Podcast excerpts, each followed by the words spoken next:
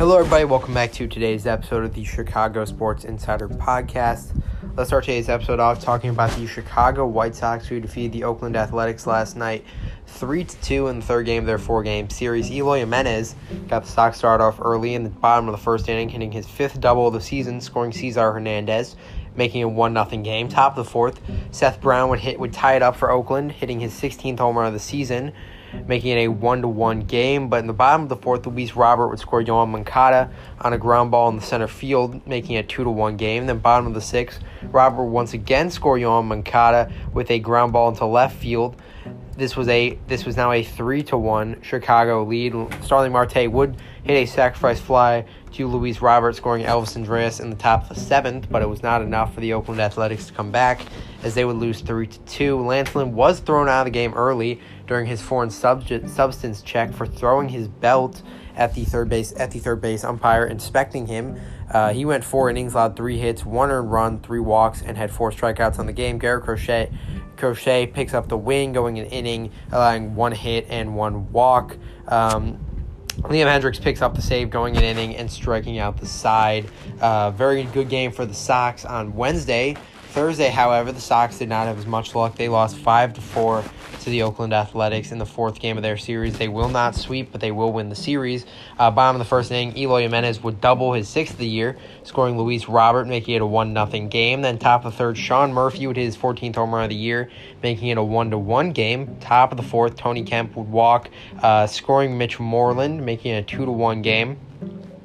Bottom of the fifth inning, Eloy, uh, Andrew Vaughn would score Eloy Jimenez, hitting his 15th home, 15th home run of the season, making a 3 to 2 Chicago White Sox lead. Top of the sixth inning, however, Matt Chapman would hit his 19th home run of the season, tying it up 3 to 3. Then top of the seventh, Matt Olson hit his 31st of the year, making it a 5 to 3 game. Then bottom of the ninth, uh, Zach Collins would score on a fielding error by Elvis Andrus, but that was all the Sox uh, could do in that final inning. They would not come back.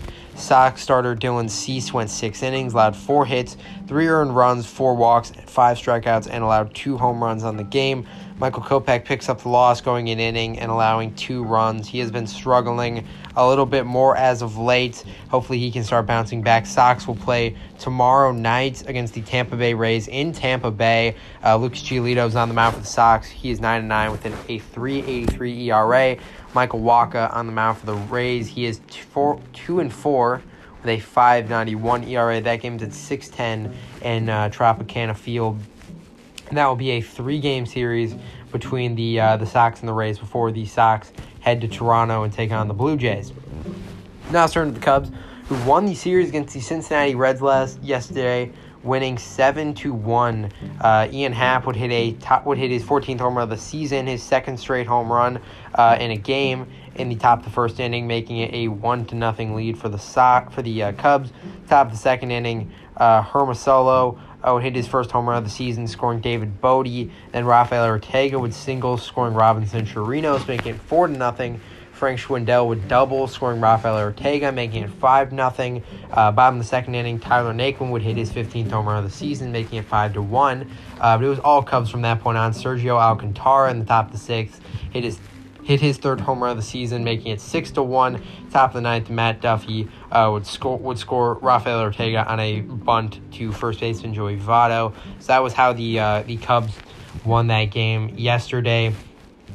On the mound for the Cubs, uh, for that game was Adrian Sampson, who went four innings, allowed five hits, one earned run, uh, two had two strikeouts, and allowed one home run on the game. Uh, good game from the Cubs overall. They will now be playing the Kansas City Royals tomorrow on the mound for the Cubs is going to be Zach Davies, who's six and nine with a five ERA. Brad Keller on the mound for the Royals, who's seven and twelve with a five sixty two ERA. That game is at Wrigley Field at one twenty tomorrow. That'll be a three game series uh, before the Cubs take on the Colorado Rockies at home before they head to Guaranteed Rate Field for a three game series with Chicago White Sox. Justin Fields was held out of practice on Monday with a groin injury, but he did return to practice today uh, and is expected to play Saturday's game against the Buffalo Bills.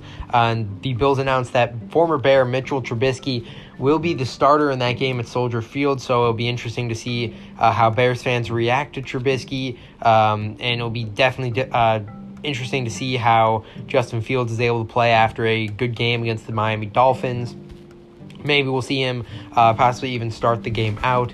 In Blackhawks news, they have extended forward Mackenzie Entwistle to a two-year deal.